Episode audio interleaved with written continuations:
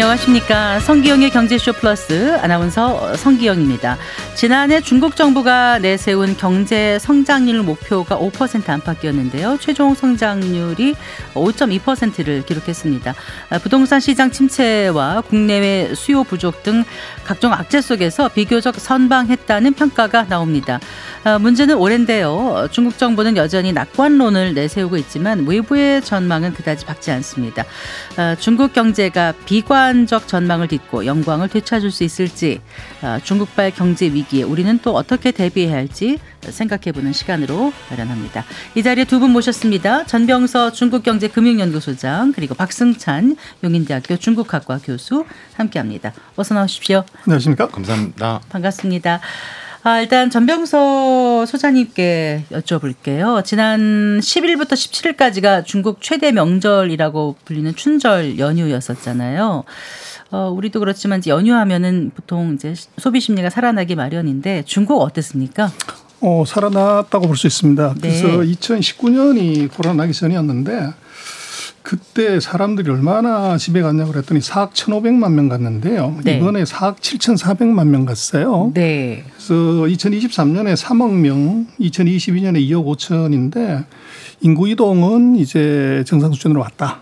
그리고 이제 얼마를 썼냐 봤더니만 2019년에 5,139억 위안을 썼는데 이번에 네. 6,327억 위안을 썼어요. 네. 그래서 작년 같은 경우는 뭐 코로나 풀렸다고 하는데도 3,758억 위안 썼고요. 네. 그래서 어 이거 회복됐다 이렇게 얘기는 할 수 있는데 문제는 네.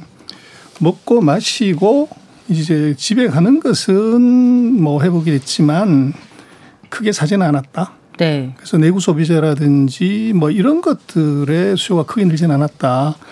그래서 뭐 우리가 그런 얘기하죠. 립스틱 경제라고. 네. 그래서 경기가 안 좋으면 뭐 풀 메이크업을 하는 것이 아니라 이제 입술만 빨갛게 칠하는 지금 중국은 뭐 분명히 리카버는 했지만 아직은 아마 안을 들여다보면 한 7분 응선, 8분 응선에 와 있다. 이렇게 볼 수 있을 것 같아요. 음, 네. 그런데 이제 중국 춘절 소비가 지금 알려진 바는 와는 좀 다르다. 이런 얘기도 나오더라고요. 혹시 그 박승찬 교수님 최근에 언제 중국 다녀오신 적 있으신가요? 제가 춘절 연휴 전에 갔다 왔죠. 아, 전에 며칠 다녀오셨어요? 한 열흘 정도를 어디 다녀오셨습니까? 베이징, 상하이, 그다음에 삼선 도시, 그러니까 아. 안, 안호이성이라는 삼선 도시 두 군데를 갔다 왔죠. 네. 중국 경제 현황을 보러 갔죠. 아, 조사 인터뷰하고 네. 실업률 뭐 아. 또 알아보기 위해서 갔고 네. 거기에 있는 이제 20대 초중반의 친구들 일자리 문제, 고민 뭐 이런 이야기도 좀 좀 같이 이야기도 좀 하고 네. 그다음에 이제 기업들도 만나고 인터뷰도 좀 하고 예, 네. 직접 좀 왜냐하면 중국 경제가 기사로만 보기에는 매우 한계가 있고 어, 나름 더 일선과 이선선 도시를 보면서 또 체감을 해보는 것도 매우 중요하다. 예, 그러니까 중국 경제가 또 이 거지도 보지만 또 실물 경제도 직접 보는 게 중요하기 때문에 네. 네, 그런 측면에서 다녀왔고요. 에, 근데 작년 춘절로 비교를 하신다라면 만약 한다면 조금은 이제 좀 회복되는 기면 있다. 네. 근데 이게 3년의 상은 효과가 있기 때문에 네. 사람들이 3년 동안 항상 그런 말을 하거든요.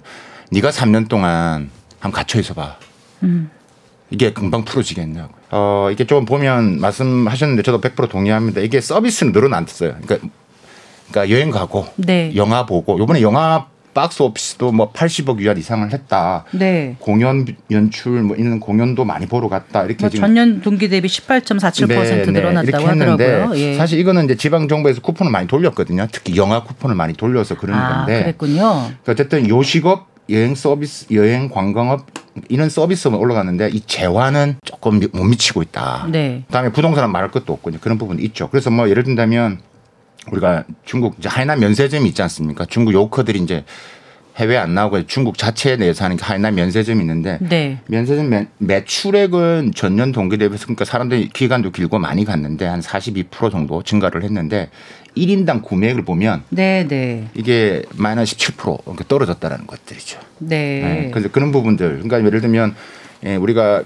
공항 면세점이 아니라 이 하이난에 가시면 이도 면세점이라고 좀 그러니까 시내에 있는 부분들인데 한 25억 위안 정도, 우리 돈은 한 4,642억 정도 네. 됐고요. 한 30, 30만 명이 왔다 갔다 해요. 그러니까 1인당 평균이 한 156만 원 정도를 썼는데 네.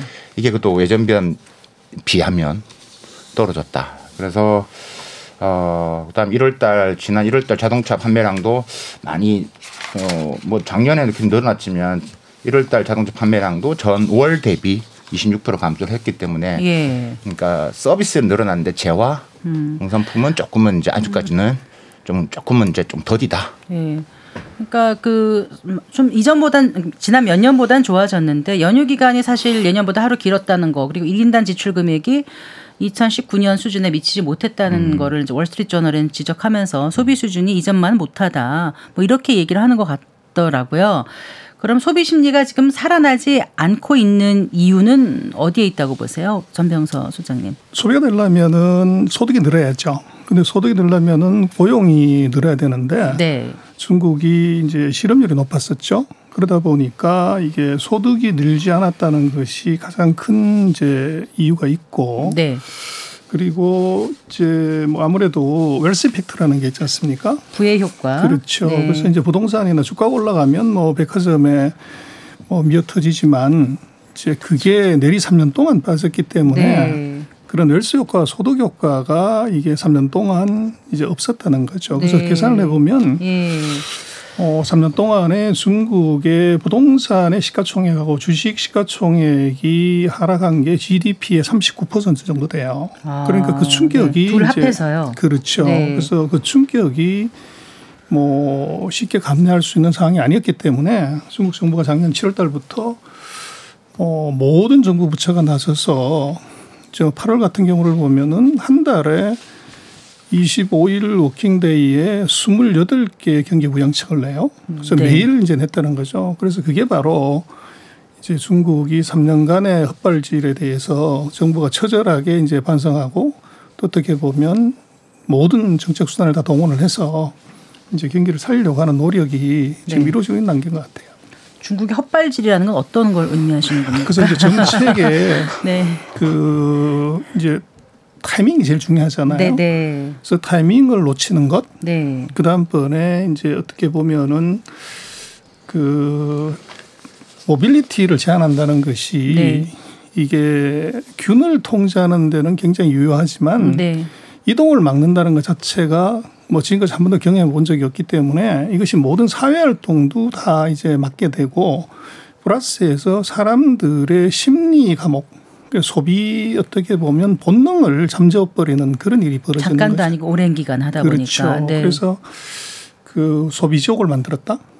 그래서 그게 네. 이제 정책으로 보면은 가장 나쁜 이제 상황인데 미국 같은 경우가 왜 저렇게 이제 좋냐 하는 것은 소비죠. 그래서 중국 같은 경우는 이 경제 체제에서 너무 이제 시장보다가는 그 정부가 어떻게 보면 아젠다를 갖고서 이제 그게 너무 함몰된 결과가 이제 뭐 보통 중국의 경기 규제 대책 같은 게 1년에서 1년 반이면 끝나는데 네. 이번에는 내리 3년을 규제를 했어요. 아, 예. 그래서 그것의 충격이 이제 굉장히 컸고 네.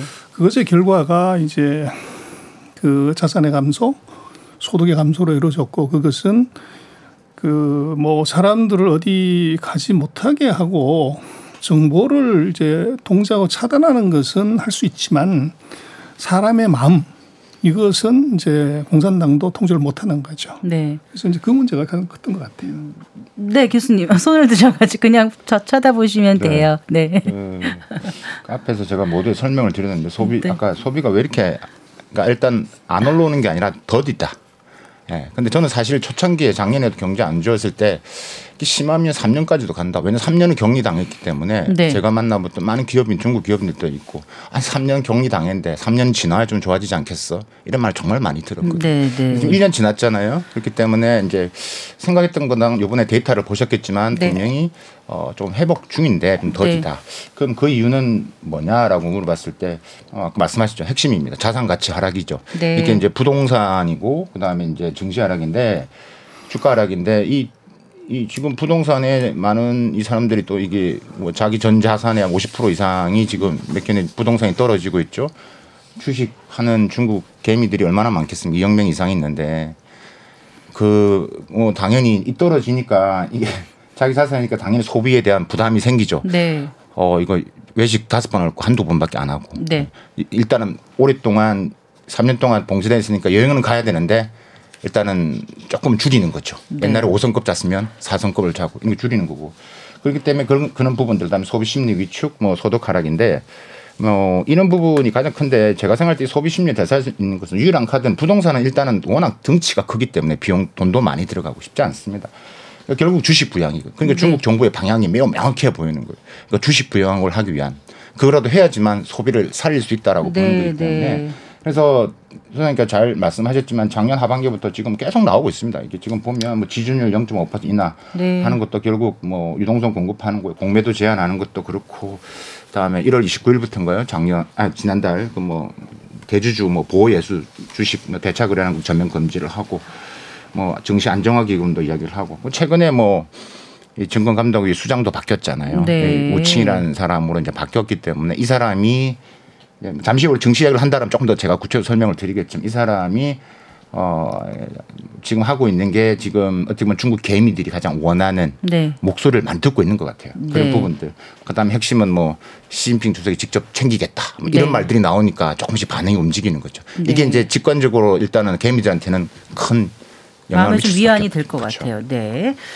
그 음, 조금 더 본격적으로 들어가 볼게요. 일단 그 중국이 춘절 이후에 금리를 0.2% 포인트 내린 거죠. 연 4.2에서 3.95로 내린 것 같은데 이게 이제 금리 인하 배경은 역시 부동산 시장의 활력을 불어넣기 위한 거 아니었을까요, 박 교수님? 네, 그렇죠. 네, 이게 가장 크다 크다고 보셔야 됩니다. 5년 5년물이기 때문에 5년 만기기 때문에 네, 네. 5년만 LPR이기 때문에 지금 0.25 LPR이 대출 우대 금리요. 네. 그렇죠, 네. 그렇죠. 그러니까 이게 이 폭도 매우 큽니다. 기존에 비하면. 그러니까 이제 어, 장기적으로 봤을 때 이게 이런 시그널을 보내고 있기 때문에 사라는 시그널을 계속 보내고 있고 그다음에 부동산에 대한 것들이 지금 뭐 이 지금 뭐 5년 만기 LPR도 그렇지만 그 전부터 계속 관련돼 있는 뭐 이 부동산이 조금 규제를 많이 풀면서 왔기 때문에 뭐 베이지나 상하이에서는 조금씩 거래량이 늘어나고 있는 것도 제가 현장에서 직접 가보기도 하고 뭐 했는데 예, 확연히 이런 것들이 이제 부동산 경기를 위한 뭐, 뭐 중국 정부의 정책이라고 볼 수밖에 없는 거죠. 음, 네, 그러니까 부동산 경기 부양에 대한 당국의 의지가 나타나고 있다. 어, 근데 금리 인하가 이제 효과를 미치려고 하면 대략 한 6개월 정도 시차가 있다고 봐야 돼요. 그렇겠죠. 그래서 이번에 금리 인하를 한 것들 가지고서 뭐 경기가 어떠냐 얘기하는 것은 조금 이제 성급하고 작년 8월 21일 날 이제 1년물을 금리를 1%포인트 낮췄어요. 아, 그랬군요. 그래서 그게 중요합니다. 네. 그게 이제 금년 한 6개월 정도를 더 하면 금년 1분기 말 2분기에 그 금리 인하 효과가 나타나게 되는 거죠. 네, 그래서 네. 이제 1년짜리는 아무래도 일반 대출 또 이제 소비하고 관련되는 대출이기 때문에 네, 거기에 네. 이제 자극을 줄 가능성이 높고 지금 2월 20일에 내린 이제 25bp 내린 것은 네. 아마 6개월을 거기다 더하면 네. 아마 이제 여름에. 2, 4분기 말에서 3, 4분기 초 네. 그때 이제 그 부동산이나 또 이제 뭐 중장기 대출 거기에 영향을 줄 가능성이 음. 높죠. 그러나 이제 중요한 것은 이게 중국의 14개 이제 개미들이 아주 눈치가 빨라요. 그래서 실제로 금리를 내리는 것보다도 정부가 어떤 생각을 하고 있다는 것을 이제 읽으려고 많이 하는 거죠. 네. 그래서 바로 제가 볼 때는 방금 박 교수님이 얘기하셨지만 이건 시그널 이펙트로 굉장히 중요하다. 6개월 뒤에 나타날 일이지만 네. 정부가 1년짜리보다도 2.5배 정도 높은 이제 큰 금리 인하를 했다는 것은 이것은 정부의 의지가 있다. 네. 이렇게 판단하게끔 이제 의도적으로 이번에 좀 파격적으로 내린 것 같아요. 네, 금리 인하 효과가 한 6개월 정도 뒤면 그때쯤 되면은 이번 금리 인하 효과가 나타나는지 아닌지를 알 수 있을 텐데 이 정도 인하 폭이면 괜찮다고 보세요. 이번에 그 LPR 그 인하는. 아, 근데 네. 이게 중국은 그 금리가 투자에 영향을 주는 게 아니에요. 그래서 이게 실질 금리가 이게 이제 인플레이션이 있고 이렇기 때문에 그래서 중국 같은 경우는 가격 효과 금리를 가지고서 투자를 결정하는 것이 아니고 네. 통화량, 네. 절대 대출 규모를 갖고 조절하는 게 우리 뭐 아. 서방 세계 같은 경우는 시장이 이게 잘 형성이 돼 있기 때문에 가격이 시장을 컨트롤할 수 있지만 중국은 자금 수요는 절대적으로 많고 지금 있는 금리라는 것은 정책적으로 결정하는 것이기 때문에 그게 시장의 실세 금리를 반영하는 게 아니에요. 네. 그래서 중국의 경기라고 하는 것은 금리는 signal effect고 네. 그 대출 규모를 준 건 연간으로 10조를 하겠다, 네. 12조를 하겠다. 네. 그게 20% 늘어나면 실질적으로 돈이 더 많이, 많이 풀리는 것이지 그렇죠. 금리가 높거나 낮거나 하는 것은 큰 의미가 없어요. 그런데 그것은 아까 말씀드린 것처럼 정부의 그런 의도, 네. 우리가 이렇게 생각하고 있다고 하는 것에 시그널을 굉장히 강하게 주는 네. 이제 뭐 시그널의 뭐 표식으로 이제 해석을 하는 게 맞는 네. 것 같아요. 이게 그, 예, 교수님. 이게 결국은 부동산도 우리도 그렇지만 수요 공급이거든요. 그러니까 지금 사는 사람과 팔려는 사람이 지금 시점을 보고 있는 거예요. 그러니까 지금 지금 그, 그 물, 지금 부동산을 팔려고 하는 사람이 가장 높은 가격에 팔려고 그러겠죠. 그 다음에 살려고 하는 사람은 당연히 좀 떨어졌다 하려기 때문에 이런 것들이 이제 시그널을 줌으로써 확실히 정부가 부동산을 잡겠다는 의지를 시그널 중에 가장 핵심입니다. 그러니까 그런 수요 공급에서의 에 이제 더 이상 이제 오르지 않는다라는 부분들 그런 부분들을 그래서 집을 사야 된다 아니면 혹시나 잘못 오를 수 있다는 여러 가지 부분에서 그러니까 이제 이 금리가 그런 역할을 하는 부분들이고요.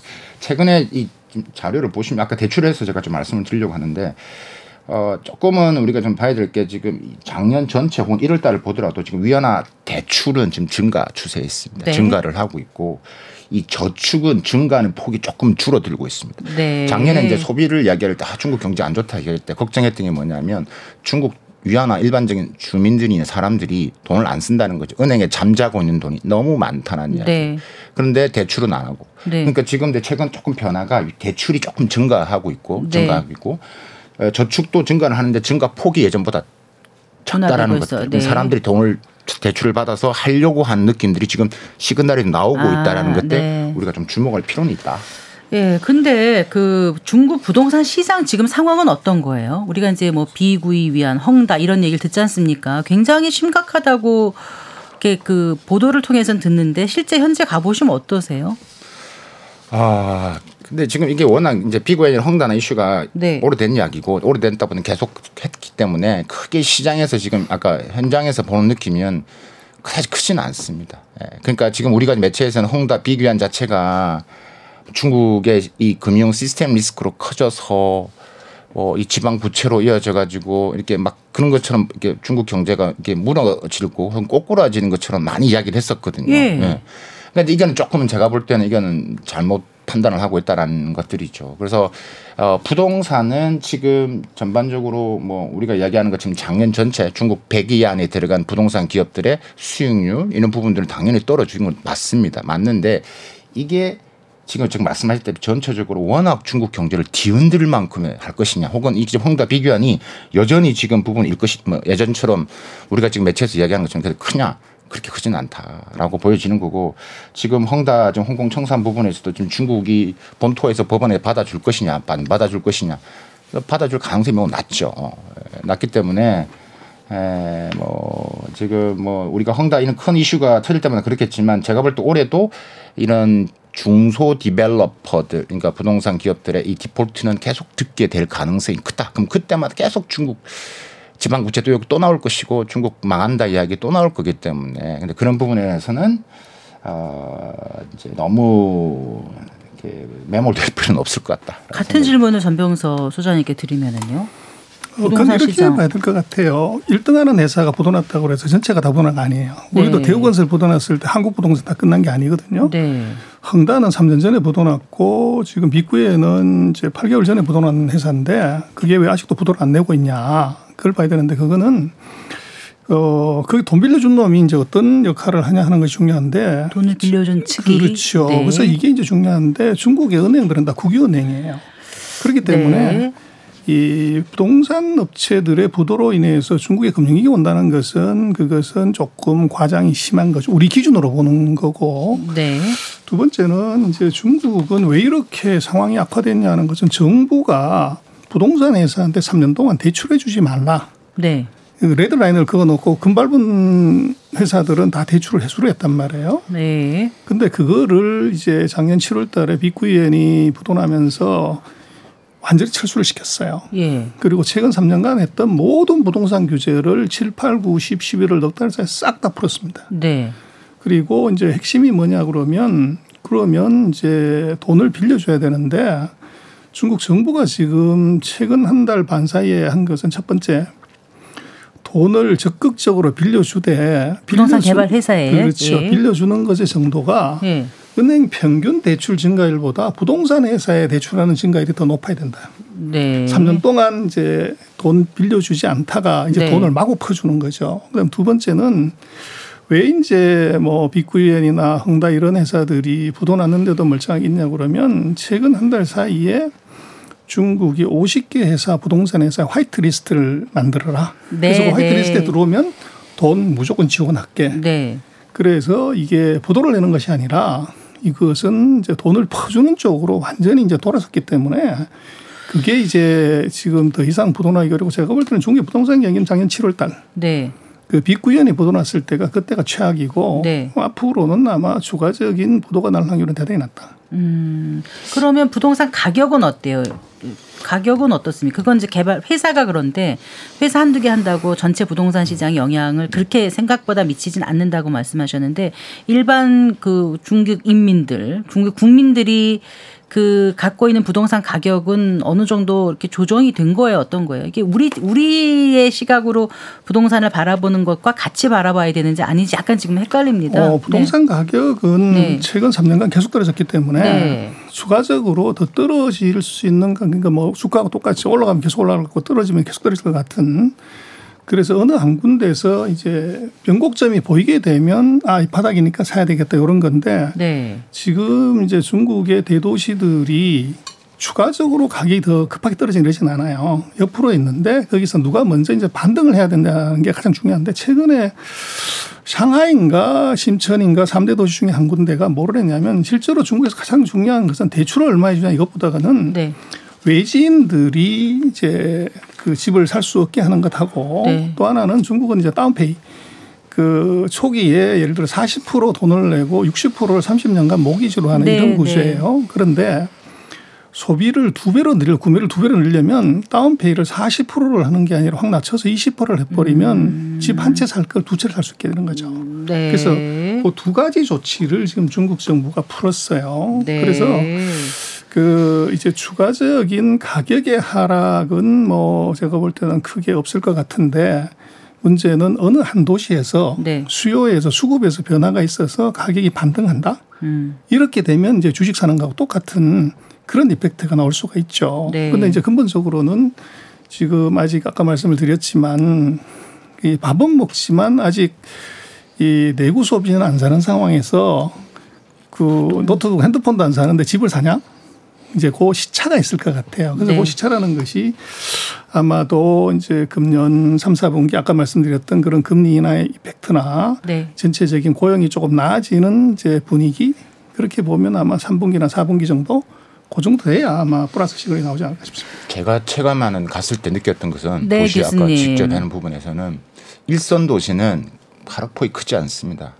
근데 우리 매체에서 뭐 상하이도 엄청 떨어졌다 20% 이야기하는데 그건 상하이 어디를 봐야 되는 걸 중요하거든요. 뭐 심천의 주식 가격이 뭐 반토막이 났다. 그 기사 저 보면서 정말 헛웃음을 쳤습니다. 아, 이거 누가 썼냐? 그러면 그 심천의 외곽 저 끄트머리 심천하고 저기 동관의 근처에 위치해 있는 곳이거든요. 네. 그러니까 거기랑 심천에 있는 중앙 부분, 그러니까 중심에 있는 부분하고 또 다르다는 이야기예요. 네, 네. 그, 어, 그렇기 때문에 이 일선 도시하고 뭐 이삼선 도시로 나눠서 봤는데 일선 도시는 크게 영향을 받지는 않고 약간의 뭐 변동이 있지만 이런 아까 우리가 금리 인하는 정책에 나오면 시그널이 나오면 또 변동이 또 올라갑니다. 그게 네. 그전 지켜가고 있는 것 같고 제가 체감하고 제가 직접 현장에 봤을 때 느끼는 그렇습니다. 근데 삼선 도시는 좀 폭이 크다. 네. 근데 이게 더 떨어질 것이냐? 그럼 더 큰일 납니다. 네. 그래서 아까 말씀하셨다시피 이걸 정부가 지금 지켜야 되는 것들이에요. 네. 이게 안 지키면 자산이 떨어지면 소비를 안 한다니까. 그렇죠. 작년 5.2%의 이 GDP 중에서 거의 82.3%가 소비인데 이걸 안 지키면 안 되기 때문에 한다는 거고. 그러면 제가 생각했을 때 이 부동산 부분에 있어서의 부분에서는 이번 정부가 올해 이야기하면서 재정 통화 이야기할 때 했던 두 가지 표현이 있습니다. 우리가 중국식으로 이야기하면 중국에서 이야기하는 그게 이제 어 이렇게 역주기 조절론이라는 게 있고 또 과주기 조절론이라는 게 있어요. 역주기 조절론이라는 게 뭐냐면 그러니까 경제가 좋을 때는 우리가 말했던 뭐 금리도 인상을 하고 세금도 많이 걷고 하는데 경제 지금 안 좋잖아요. 그러면 세금도 인하를 해야 되고 정부 돈을 또 풀어야 되고 그러니까 거꾸로 가는 거죠. 네. 그래서 그 역주기 조절이라고 하는데 근데 역주기 조절인데 그러면 돈을 그냥 풀 것이냐 그냥 풀지는 않고 이 맞춤형으로 그러니까 과거처럼 양적 완화는 안 할 거다 분명히. 근데 돈은 푸는데 제가 볼 때는 푸는 작업을 어느 정도 이미 거기에 대한 구조조정, 부동산에 대한 구조조정은 제가 볼 때는 이미 다 끝났다. 생각을 네. 다 갖고 있다. 근데 언제 풀 것이냐, 어, 느 명목에 쓸 것이냐. 그러면 제가 볼 때는 결국 부동산입니다. 부동산에 쓸 가능성이 매우 높다. 그래서 이제 그런 역주기 조절이고 과주기 조절이는 한 단계를 뛰어넘는 거든요. 우리가 이제 중국이 자꾸 저렇게 해가지고 막 힘들다고 하지만 또 한, 한편은 뭘 하고 있냐면 이 점핑업을 하고 있다는 거죠. 중국의 경제 체질을 바꾸려고 하고 있다는 거죠. 그러니까 이제 우리가 첨단 산업으로 더 가려고 하고 디지털 경제로 지금 가려고 하고 네. 지금 2023년 기준으로 중국 디지털 경제 규모가 전체 GDP에서 거의 40% 넘어섰더라고요. 네. 그러니까 이제 요 두 가지를 또 같이 보는 것도 우리가 중국 경제를 조금 더 정확하게 보는 안목일 수도 있다. 라고 네. 말씀드릴 수 있겠습니다. 그러면 올해 중국 경제 성장률은 어떻게 전망하세요? 전병서 소장님? 어, 뭐 이미 답이 있는데요. 아까 이제 모두의 의원님 얘기하셨지만 중국이 작년에 5% 목표에 5.2% 했다. 네. 근데 왜 이렇게 나쁘냐 그러는데 그건 5.2%가 아니고 4.6인가 그렇습니다. 그게 이제 물가를 감안을 해버리면 네. 중국은 작년에 목표에 미달했어요. 네, 네. 그래서 이제 그게 중국으로서는 굉장히 이제 그 어떻게 보면 자존심 상하는 일이고 또 속내인데 금년 같은 경우에 경제 성장률 얼마 할 거냐는 이미 답이 있어요. 그래서 양회의에 아마 질문지 그게 있던데 양회의에서 중국 정부가 한해 경제 성장률 목표를 정합니다. 근데 네. 그거 하기 전에 중국의 31개 성시들이 먼저 지방 양회를 해요. 네, 네. 그래서 거기서 나온 이제 GDP 그 수치를 해보면은 5점 2인가 뭐 네. 이제 5.4인가 그렇게 돼 있어요. 네, 5.4. 아, 네. 근데 그거를 이제 과거로 보면은 지방 양회에다가 0.6을 빼면 네. 항상 정부 목표치하고 비슷하게 돼 있어요. 아, 그래요? 오. 그래서 그렇게 보면 중국이 금년도에 이제 생각하는 것은 4.8이다. 네. 그렇게 볼 수가 있는데 네. 중국의 GDP는 그거는 이제 서방 세계하고 달리 지금 고용 지표라고 봐야 돼요. 그 사회주의 국가이기 때문에 전체 경제의 한 63%가 국유기업이고 국유기업은 이익의 극대화가 목표가 아니고 국민의 복지 향상이 큰데 복지 중에 제일 큰 게 고용입니다. 네. 그래서 이 GDP 1%당 고용을 얼마나 하냐 이게 중국 정부의 관심사이기 때문에 그게 우리하고 좀 다른 점이에요. 그래서 중국이 1년에 GDP 1%한 241만 명 정도 고용 유발 효과가 있어요. 근데 네. 작년에 중국이 한 1160만 정도 대학생 졸업하고 금년에 아마 1190만 정도 대학생이 나오는데 이 사람들을 이제 수용을 하려고 하면 4.5에서 4.8 정도는 가야 돼요. 네. 근데 문제는 이제 아까 지적하셨지만 작년에 실업률이 높았단 말이에요. 네. 그럼 그보다는 더 가야 되는 거죠. 그렇게 놓고 보면 중국은 아, 목표는 5%를 잡지만 네. 내심 이제 생각은 5%보다 훨씬 더 높은 성장 이제 그걸 할 가능성이 높아 보이고 네. 아마 저는 반대로 생각하는데 금년에 아마 중국의 GDP 성장률은 surprise가 나올 가능성이 높다. 목표치 어, 그래요? 목, 목표치보다는 훨씬 더 높게 나중에 가보면 나올 가능성이 높습니다. 왜 그렇게 생각하신다고요? 그래서 그게 아까 말씀드린 고용을 이제 그 맞추려고 하면 성장률을 높여야 되고 네. 그리고 지금 최근 4년 동안에 중국의 이제 잠재 성장률이라고 그러죠. 국가의 모든 자원을 다 동원했을 때 할 수 있는 성장률을 대략 한 5에서 5.5를 보는데 중국의 4년 뭐 코로나 플러스 1년은 잃어버린 4년. 그러니까 중국이 최근 4년 동안 복합 성장률로 보면은 5%를 한 적이 없어요. 네. 그래서 내리 4년 잠재 성장률을 하회했기 때문에 그게 이제 5년째 가게 되면 이제 말할 수 없는 고통이 오게 되는 거죠. 그래서 음. 금년도 같은 경우는 이제 그런 두 가지 측면에서 그 중국 정부가 아마 GDP 성장률을 높이는데 완전 올인한다. 그래서 네. 금년도에 그 경제 정책 회의를 할 때 보면 네. 그 선립 후포 뭐 이런 말을 써요. 선립 후 예, 예, 뭐 폭파한다, 파괴한다 그렇게 네. 봐. 근데 그게 무슨 뜻이냐 그러면 지금까지는 보면 한 4년 동안 안정 성장이 대부분이었어요. 키워드가. 근데 이번에 이렇게 했다는 것은 딴 거 다 치우고 네. 먼저 성장률 높이고 난 다음번에 부작용이 있거나 또 문제가 있는 것을 이제 나올 처리한다. 네. 그래서 금년도에 중국 경제 정책의 우선순위 최우선순위는 성장 우선이다. 그래서 이건 다르게 얘기를 하면 이 성장 위주 정책으로 2024년 완전히 돌아섰다. 그렇게 볼 수 있습니다. 이 우리나라라든가 이런 시장하고 좀 다른 것 같아요. 중국 경제 지금 말씀을 들어보니까 아까도 이제 대출을 늘려준다는 게 결국은 통화량을 늘린다는 거. 가 의미가 있는 거고 지금 말씀하신 대로 양회 같은 데서 이제 어떤 경제 정 경제 성장률을 딱 정해놓고 거기에 맞춰서 고용을 높이는 쪽으로 가는 거면은 중국은 정부가 의도한 대로 어느 정도 이렇게 좀 가나 보죠. 그게 반드시 그렇게 되긴 목표를 정한다고 그렇게 되진 않잖아요. 그렇죠. 시장이라는 게. 그렇죠. 이제 이게 예. 체제의 특성도 있고. 예. 일단은 저도 그 요즘 가장 여러 다른 방송에서 하면 질문을 많이 듣는 게 올해 경제 성장률 몇 퍼센트 생각하십니까? 혹은 네.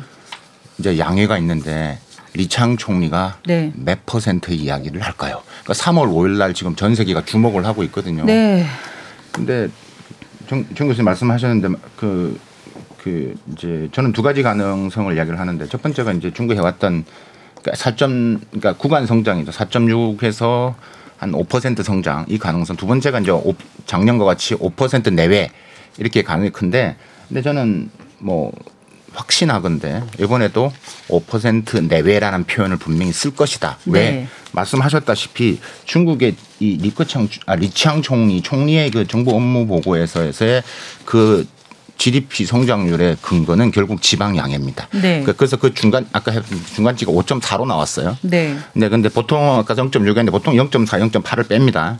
그러면 대충 나오는데 어, 그렇게 봤을 때 뭐 중국이 5% 내외라는 표현을 분명히 쓸 것 같다. 일단은 그 말씀을 드리고 싶고 그러면 또 많은 시청자분들 이렇게 이야기를 하실 건 아니 작년에도 5.2 했고 올해도 5% 하면 중국 왜 자꾸 침체 이야기가 나오고 괜찮은 거 아니야? 이 정도면 이렇게 얘기할 수 그렇죠. 있잖아요. 계속 네. 위기가 나오고 이런 얘기를 한다는 이야기죠. 그렇죠? 네. 그럼 경, 경기 침체가 아니라 그러니까 경기 약세, 침체란 표현은 약세란 표현이 맞는데 그러니까 일반적으로 이렇게 생각할 수 있어요. 성장률이 하락하면 실업률이 증가하겠죠. 그러면 이제 자산 하락도 되는 거고 우리가 보았을 때 그다음에 자산이 하락하니까 소비도 감소되고 그럼 우리가 지금 생산 위축 그다음에 또 이제 성장률 저하 이런 악순환이 되는 거거든요. 그러니까 지금 여러 가지 지표나 작년 끝을 보면 지금 그런 지금 다 이게 지금 그런 걸 가르치고 있거든요. 지금 지금 아까 소비도 안 된다고 우리 자산 하락하고 있죠. 어 근데 성장률만 올라가고 있다 이렇게 있대. 그래서 아까 지금 질문하셨던 중국은 좀 이 목표를 세면 다 만들, 만들 수 있는 거 아니냐라고 하셨는데 일단 이 목표를 지었을 때 그러니까 지방 정부마다 여러 가지 방법 전체적인 방향을 제시하겠지만 지방 정부마다 그 목표에 지금 지방 양에서 제시를 했잖아요. 예를 들면 올해 가장 높은 수치를 제시한 뭐 티벳 그 다음에 하이난 같은 경우 거의 8% 이상을 제시했거든. 거기에 맞는 근거를 자기들 할 거 아니겠어요. 네네. 네. 그걸 이제 할 건데 그걸 맞춰야지만 또 그 공무원 또 승진을 하는 거고 그럼 이렇게 이런 말을 하겠죠. 그러니까 통계 조작이 있는 거 아니에요. 이런 말또 나온다. 아니면 예를 들어 고용이 잘 된다 하더라도 질 그렇죠. 낮은 고용까지 다 포함해서 고용률이 어느 정도 된 것처럼 이렇게 음. 할 수도 있지 않나라는 생각도 들기도 하네요. 지금 말씀하신 그러니까 거. 이제 그, 그게 통계를 이야기하는데 사실 네. 그것도 너무 그렇게 보면 모든 게 중국이 다 그렇게 따지면 다 그렇게 보일 수밖에 없는데 그래서 뭐 작년에 지금 공산당 규정에도 이제 일대는 정부에서 이런 가짜 통계 이런 만약에 발견이 되면 네. 그만큼 페널티를 페널티를 주겠다고 강력하게 지금 이야기를 하고 있기 때문에 네. 그게 일부 보도로 해서 그렇게 하시면 안 된다라고 보시면 될 것 같고 어쨌든 이 성장률의 부분에 있어서는 제가 말씀 이렇게 갈 가능성이 높고 그래서 5%로 저는 지금 올해 데이터를 좀 아까 우리가 이번 춘절 소비를 보셨기 때문에 그런 가능성이 있어 보인다. 근데 전반적인 아까 실업률이라든지 자산 하락 그래서 자산 하락을 막아야 되는 거고요. 소비를 올려야 되는 거고요. 그래서 생산 위축 그다음에 이제 이런 민영 기업들이 이제 또 재투자를 하게 만들어야 되기 때문에 네. 그래서 이번에 제가 아까 말씀드렸던 그러니까 조금은 이제 유동성을 푸는 거라든지 부양을 위한 여러 가지 있는 제가 역주기 조절을 말씀을 드렸는데 이걸 시기적으로 보, 고 있을 겁니다. 그만큼 5%는 중국 공산당이 분명히 방어를 해야 됩니다. 네. 결국 실업률은 공산당 리더십의 바로미터입니다. 네. 근데 아까 지금 잠깐 얘기하신 것처럼 중국 경제 왜 어렵냐 그러는데 GDP 성장률이 높다고 그래서 경기가 좋냐 이거는 아니에요. 이거는 생산이 GDP는 국내 총 생산이잖아요. 그렇죠. 그러다 보니까 네네. 생산은 많이 했는데 소비가 이게 안 되면 회사가 왜 망하냐 그러면 이게 과잉 재고 때문에 네. 재고 때문에 망하는 거죠. 그래서 중국 같은 경우 지금 문제가 중국이 얘기를 한 게 보면 그 연도에 그 경제 공장 회의할 때 보면 우리가 어려움이 세 가지가 있다. 하나가 첫 번째가 수요가 부족하고 두 번째는 일부 산업에서 공급 과잉이 있고 세 번째는 사람들이 중국 경제에 대한 이제 기대치, 신뢰도, 소비자 심리 지수가 낮다. 요세 네. 가지를 실토를 했어요. 네. 그래서 지금 중국 경제의 문제는 생산의 문제 아니고 그러니까 GDP 성장, 그러니까 프로덕션을 하는 것이 문제가 아니라 컨섬션을 얼마나 하냐. 네. 아까 말씀드렸던 것처럼 GDP는 5.2가 나왔는데 네. 그게 명목을 보면 4%대란 말이에요. 네. 그래서 이제 그만큼 차이가 그게 이제 전부 과잉적으로 잡히는 거죠. 네. 그래서 이제 지금 문제는 그 과잉적으로 어떻게 해소하냐는 것이 네. 제일 이제 심각하고 아마 금년에 3월 달에 양회를 할 때도 네. 그 그걸 어떻게 해소하느냐에다가 아마 전체 다 모든 걸 다 금리 내리고 돈 풀고 뭐 쿠폰 주고 하는 것들을 다 거기다 맞출 확률이 굉장히 높아 보여요. 네. 자, 성기영의 경제쇼 플러스 오늘 박승찬 용인대학교 중국학과 교수 그리고 어, 전병서 중국경제금융연구소장과 함께 올해 중국 경제 전망해보는 시간으로 마련하고 있습니다. 잠시 후에 계속해서 얘기 이어갈게요.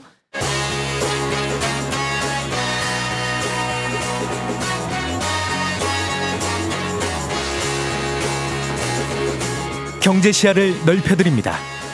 투자의 지름길을 안내합니다. 돈 되는 정보를 발견하는 시간. KBS 1라디오 경제쇼. 네, 올해 그 중국 경제 상황 어떨지 전망해보는 시간 어, 갖고 있는데요. 그 미중 관계, 미중 패권 얘기를 계속 해왔지 않습니까? 그동안 소장님. 어, 올해, 아, 그러니까 과거에 비해서 그럼 지금 중국과 미국과의 관계는 어떤 거라고 보세요? 음, 뭐 79년 수교 이후로 최악이다. 최악, 그렇게 이제 네. 볼 수가 있는데 2024년은 그런 최악의 상황에서도 미국의 선거라는 변수가 있기 때문에 네. 굉장히 단기적인 어떻게 보면 화해 무드가 있을 것 같아요. 그래서 그게 이제 미국의 바이든 정부 입장에서도 뭐 미국의 역대 선거를 보면 GDP 성장률이 2% 밑으로 내려가면 집권 여당이 한 번도 승리한 적이 없어요. 음, 그러다 네. 보면 전쟁을 지금도 두 개 하고 있는데 그게 또 다른 전쟁을 경제 전쟁을 또 한다는 것은 이제 리스크가 너무 크기 때문에 지난번 아마 샌프란시스코 정상회담에서 별 의제가 없는데도 시진핑하고 같이 이제 회담을 했던 이유가 바로 그거고 네. 또 중국 입장에서도 지금 이제 내수를 살리는 것이 가장 급선무고 내리 4년 동안 이제 경제가 나빴기 때문에 미국과 전쟁을 하면서 이걸 한다는 것은 굉장히 리스크가 있죠. 그래서 네. 양그 국가의 최고 지도자들의 이해관계가 일치를 해요. 그래서 네. 아마 금년 11월 뭐 미국 대선에 있을 때까지는 얼굴은 붉히고 말폭탄은 터트리지만 서로 주먹질 안할 거다.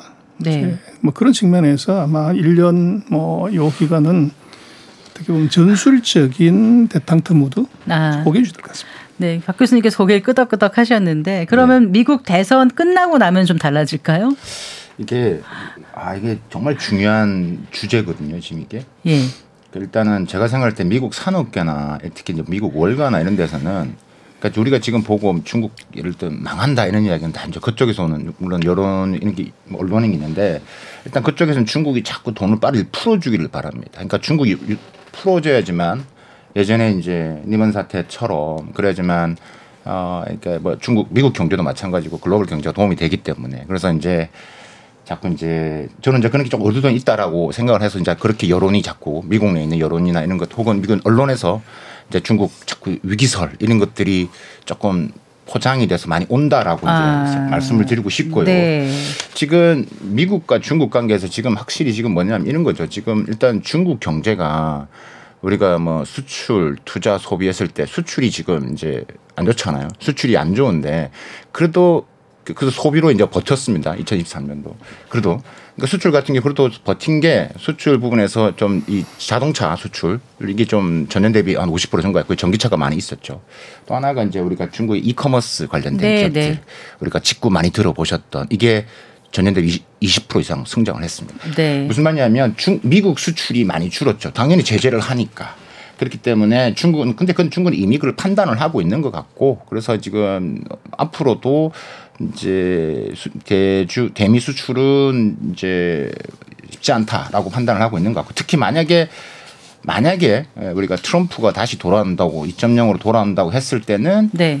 이제 미중 관계가 매우 이제 복잡해지는 거죠. 그러면 이제 예전에 1.0의 트럼프가 아니기 때문에 좋은 바이든 거를 또 가져오면서 또 관세를 무작위로 때릴 거기 때문에 이번에 이제 선거 유세를 하면서 보시면 아시겠지만 지금 계속 지금 이 바이든이 지금 대중국 정책 부분에서 야 이렇게 구멍이 마르니까 중국이 저렇게 계속 하는 거야. 그 구멍을 계속 막아야 된다. 당신이 하고 있는 대중국 정책은 실패야 계속 이야기를 하고 있기 때문에 네, 네. 이제 그런 관계 속에서 이제 뭐 지금 바이든 입장에 새로운 걸 하려니까 또 아까 지금 미국 경제를 봐야 되기 때문에 좀 부담스럽긴 하죠. 그래서 지금의 인 상태까지는 11월 달까지는 간다. 그리고 중국은 트럼, 만약에 뭐 발리노면 베스트 트럼프가 돌아온다라면 거기에 대한 대비를 플랜 B를 가지고 준비를 하고 있는 것들이죠. 그래서 어, 문제는 그 미중 관계 그런 변화는 좋은데 11월 네. 기준으로 해서 정말 많은 걸 바꿀 텐데 거기에 따라 이제 한중 관계도 또 이제 소용돌이 칠 수밖에 없는 거죠. 네, 한중 관계 이어서 좀 말씀을 해 주신다면은요.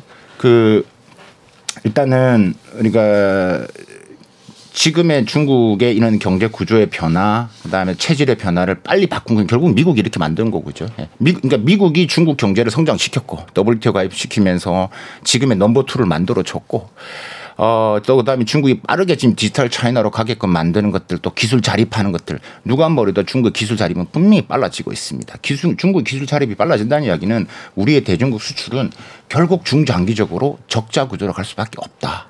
그러니까 지금 우리나라가 대중국 수출하는 분야가 결국은 어, 우리가 말한 중간재라는데 중간재 부품 소재 소부장이라고 하는데 소재 부품 장비가 지금 중국이 다 하겠다라고 하는데 그렇다라면 네. 그런 부분에서 우리가 작년에 우리가 봤던 대중국 적자 그거는 뭐 여러 가지 요인 경기적인 요인 구조적인 때문에 그러지만 그것을 벗어난 이 중국이 혼 자체적인 요인으로 우리가 대중국 수출이 이제 떨어지는 부분에서는 우리가 이제 곧 뭐 고착화될 가능성이 높다. 그것을 분명히 인식을 해야 되고 해야 되고 그렇다면 우리나라 입장에서는 당연히 좀 더 이제 뭐 초격차 유지를 해야 되고 상품에 대한 혹은 제품에 대한 방향성을 제대로 잡아야 되겠죠. 네. 그러니까 과거 같은 중국 수출의 컨셉에서 넘어서 우리가 협력할 수 있는 지금 예를 들면 이런 거죠. 미국이 중국을 때리고 있지만 반도체 장비는 우리가 계속 중국에 수출을 많이 하고 있거든요. 음, 네. 네. 그러니까 할 수 있을 때 계속 해 나가야 되고 그 영역에서 우리가 중국과의 협력할 수 있는 포인트를 찾아야 되는 것도 매우 중요합니다. 그러니까 어, 그 때문에 이제 그런 부분에서 우리가 지금 정부에서 조금은 음, 이제 조금 plan B, plan C를 하고 있을 거라 생각이 들지만 이제 누가 대통령이 되는 따라서 지금 한중 관계도 그에 따라 또 흘러 방향이 완전히 달라질 수밖에 없다. 음, 네. 그 우리나라가 사실 중국과 정말 떼려야 뗄 수 없는 그런 관계를 맺고 있지 않습니까? 네. 특히 또 이제 이번에 그 홍콩 ELS 폭락 사태를 지켜보면서 이것도 역시 뭐 중국 경제 영향을 받는 거다. 그리고 이제 그 국내 증시가 뭐 일본이라든가 미국의 역대급 호황에 비해서 상대적으로 좀, 좀 부진한 모습을 좀 보였던 것 최근엔 좀 올라왔습니다만은 그것도 우리 경제 중국 의존도가 높아서다 이런 얘기도 하는데 거기에 대해서 어떻게 생각하세요, 소장님? 음, 제가 볼 때는요. 네. 지금 불은 높은 데서 낮은 데로 흐르지만 네. 돈은 낮은 데서 높은 데로 흘러요. 무슨 말씀이세요? 그래서 돈이? 금리가 낮은 데서 금리가 높은 데로 성장률이 아, 낮은 네, 데서 네. 성장률이 높은 데로 흐르는데 네. 한국이 왜 이제 미국이나 일본 원전도 우리만 나쁘냐? 네. 우리 작년 GDP 성장률 1.3가 뭐 1.3인가 그래요. 일본이 2%입니다. 미국은 그보다 더 높고요. 돈이 어디로 가겠어요? 그렇죠. 그래서 네. 우리나라가 지금 최근 뭐 한 10년 동안에 세계 평균 성장률을 못 따라갔어요.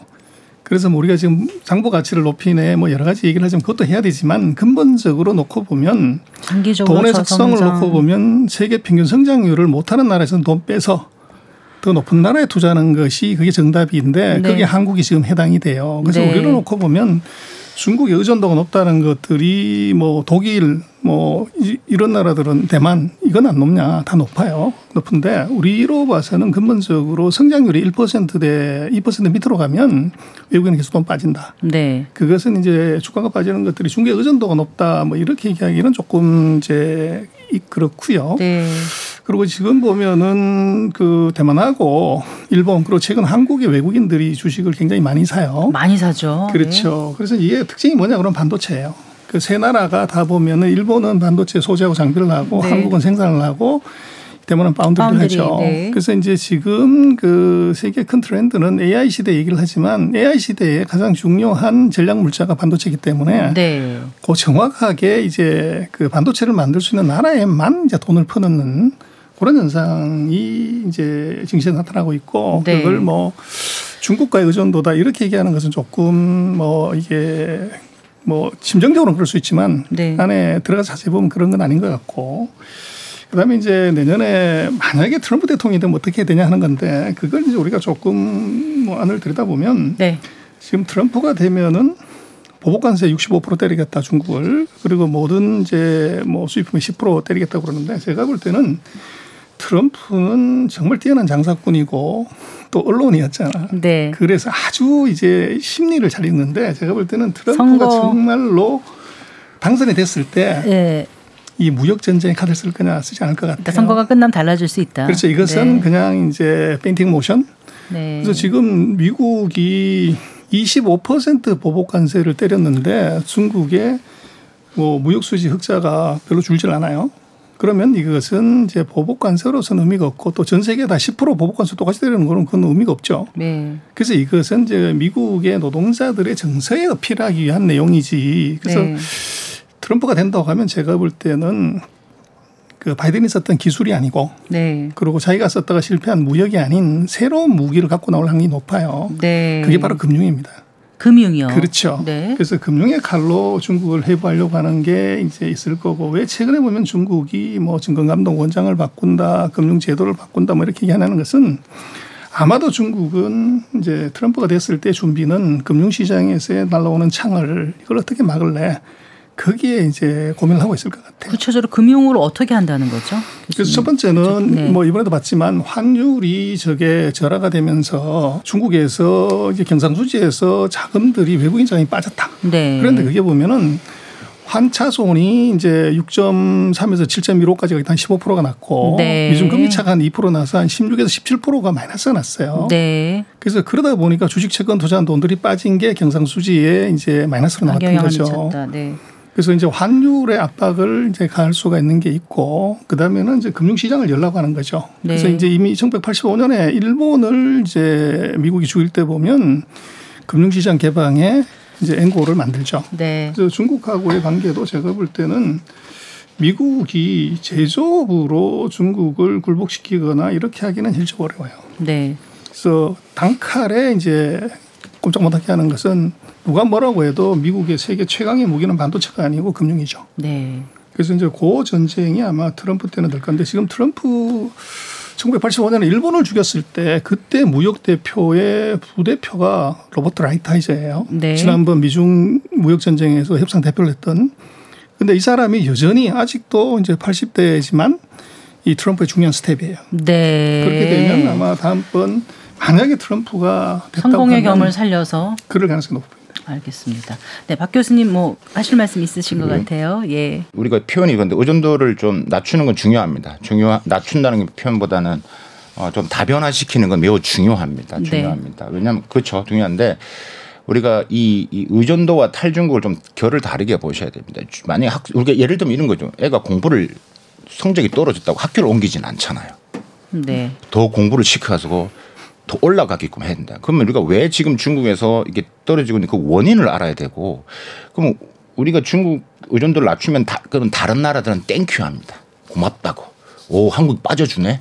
그러면 유럽이나 일본은 계속 들어간다는 이야기예요. 네. 근데 그걸 우리가 정확하게 좀볼 필요가 있다. 그래서 어, 일단은 중국 시장은 계속 우리가 돈을 벌어야 되죠. 그건 첫 번째 맞는 겁니다. 맞는 거고 우리가 여러 가지 부분에 있어서의 지금 이제 너무 의존도가 높은 것은 다변화를 통해서 plan B를 가기 위한 작업은 당연히 해야 된다. 하지만 어, 시장을 완전 바꾸고 예, 중국을 뭐, 뭐 나와야 된다 이런 식의 흐름을 가는 것은 아닌 것 같다라고 생각이 들고요. 그래서 그런 개념에서 우리가 좀 한중 관계를 봐야 된다. 그래서 이번에 미중 관계를 이제 볼때 네. 미국의 여러 스탠스를 봐야 하는 게 매우 중요하다. 그 저는 개인적으로 만약에 트럼프가 온다 했을 때 아까 저는 뭐 금융도 말씀을 하셨는데 금융은 이제 누가 되나 계속 가지고 있는 무기라고 생각을 하고 미국이 갖고 있는 원래 잘하는 무기이기 때문에 하고 근데 분명히 결이 다릅니다. 바이든하고 트럼프는. 예, 그 아까 로버트 하이즈도 누구보다도 제조업을 가지고 관세를 가지고 이야기했던 사람이들이기 때문에 그래서 어 아마도 이제 저는 이제 걱정이 되는 게 이런 것들이죠. 그러니까 그러니까 완전히 바이든식에서 완전히 틀을 경우 지금 이제 일단 미중 우리가 미국에 다 맞춰놨죠. 바이든식의 정책에 맞춰놨. 일단은 우리가 어떻게 될 것이냐. 네. 그러면 또 한중 관계도 또 이제 틈이 생기기 때문에 예. 거기에 대한 부분들이 준비할 거라 생각이 들고요. 저는 제가 볼 때 만약에 트럼프가 돌아오면 아 폭풍우가 몰려옵니다. 이게 상황이 매우 심각해진다. 네. 마무리 좀 해야 될 것 같아요. 저 전병수 교수님 끝으로 어, 우리 정부, 우리나라는 어떻게 준비를 해가야 될지 이 말씀 총론적으로 좀 해주시면 좋겠습니다. 뭐 위기라는 게 위기가 기회가 같이 있는 거죠. 그래서 중국이 뭐 이제 나빠진다 이렇게 하는 것은 우리한테 두 가지 이점 있는 것이 하나는 우리 원자재를 중국에서 오기 때문에 원가가 떨어져요. 그다음 두 번째는 이제 자기가 안이 어렵기 때문에 한국에 대한 이제 압박이나 규제가 이게 이제 느슨해지거나 이제 더 악화되지 않는 그런 게 이제 존재하는 거고 그다음에 이제 우리가 조금 크게 놓고 보면 그 미국과 중국이 기술 전쟁을 했을 때 거기에 반도체 첨단 기술에 대한 이제 브로킹이 세게 들어가요. 네. 그렇게 됐을 때 지금 중국으로서는 뭐 물론 뭐 전 세계 인구의 5분의 1을 가진 나라에서 뭐 시간이 가면 개발을 할 수 있지만 시간의 싸움이 있기 때문에 누군가하고 손을 잡고 파트너가 돼야 되는데 네. 거기에 이제 어떻게 보면 한국이 굉장히 유력한 대상으로 우리가 러브콜을 중국한테서 받을 수 있는 단계에 와 있어요. 그래서 네. 이제 이것을 우리가 어떻게 레버리지를 걸 거냐 하는 것이 여기 굉장히 중요한데 문제는 뭐 그런 말 있지 않습니까? 설레면 이기는 거고 두려우면 지는 거라고. 그래서 이제 우리가 중국하고의 협상이나 이걸 너무 이제 그 두려움이나 공포, 보복 이런 쪽에 있으면 그게 안 되죠. 네. 그러나 안을 자세히 들여다 보면은 지금 세상의 모든 것은 반도체로 통하는데 이 반도체를 만들어줄 수 있는 것은 미국도 아니고 일본도 아니고 중국도 아닙니다. 대만하고 한국 두 개밖에 없는데 대만은 중국과 전쟁을 하고 있는 상태이기 때문에 협력의 파트너가 절대 될 수 없어요. 그렇다면 그러면 이제 한국이 뭐 당연히 이제 중국은 고려 대상이 되고 제가 볼 때는 미중이 전쟁을 하면서 우리로서는 반도체라는 아주 신이 내린 선물이 하나 있기 때문에 이걸 잘 레버리지 걸어서 아더스 다른 품목에서의 이제 우리가 중국에서 비즈니스 할 거리를 찾는 것. 네. 요거는 기업도 해야 되고 정부도 이제 찾아야 될 거아닌가 싶습니다. 네. 네, 자 경제 위기설이 꾸준히 제기되고 있는 중국 그 위기설의 실체를 들여다보고 또 우리 경제가 대비해야 해 나가야 될 부분에 대해서 짚어보는 시간이었습니다. 오늘 두 분 말씀 잘 들었습니다. 감사합니다. 네, 감사합니다. 네, 박승찬 용인대학교 중국학과 교수 그리고 전병서 중국경제금융연구소장과 함께했습니다. 성기영의 경제쇼 플러스 오늘 순서는 여기까지입니다. 저는 아나운서 성기영이었습니다. 고맙습니다.